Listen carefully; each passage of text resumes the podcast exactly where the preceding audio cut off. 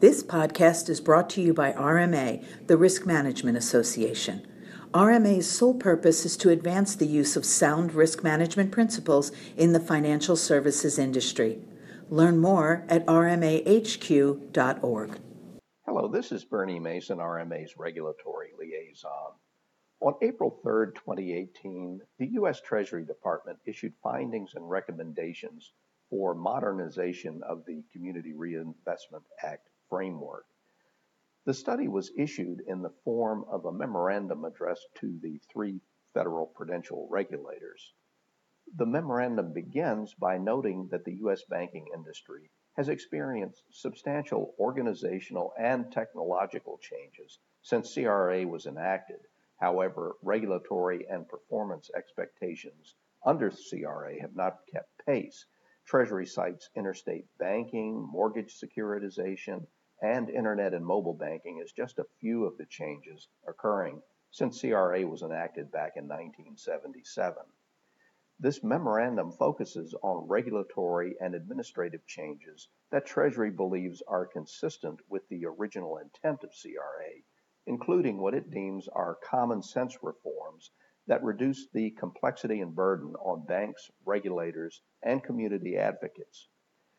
Treasury's recommendations focus on four main areas.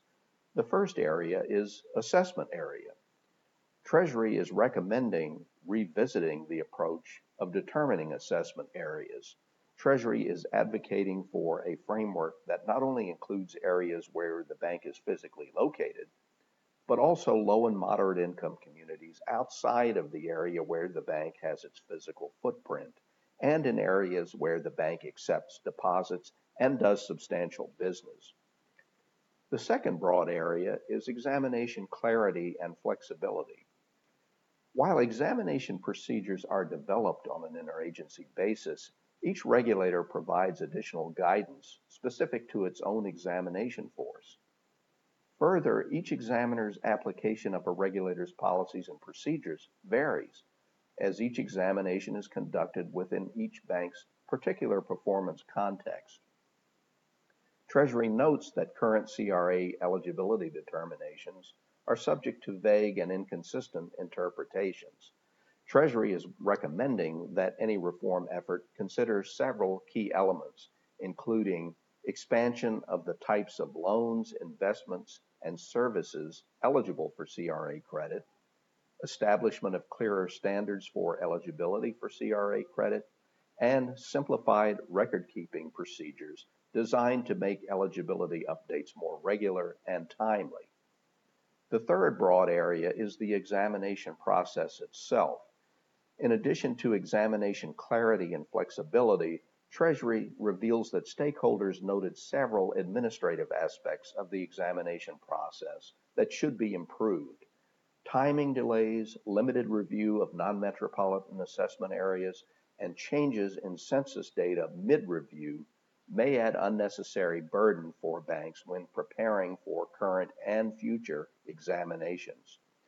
Treasury recommends that regulators standardize the CRA examination schedules. Treasury states it supports statutory changes if necessary that would enable more timely evaluations and ratings. The fourth broad area is CRA performance. And here Treasury recommends that the regulators adopt uniform guidance that considers whether there is a logical nexus between the CRA rating and evidence of discriminatory or illegal credit practices in the bank's CRA lending activities, while also giving consideration to the remediation efforts undertaken by the bank.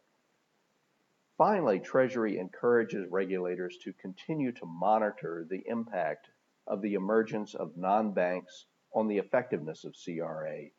More research should be conducted on the extent to which non-banks are meeting the credit needs of low and moderate income communities, with a particular focus on loans guaranteed by the SBA and FHA. The challenge is now for prudential regulators to provide practical solutions to the issues and suggestions that have been contained in this Treasury paper. Thank you very much for listening.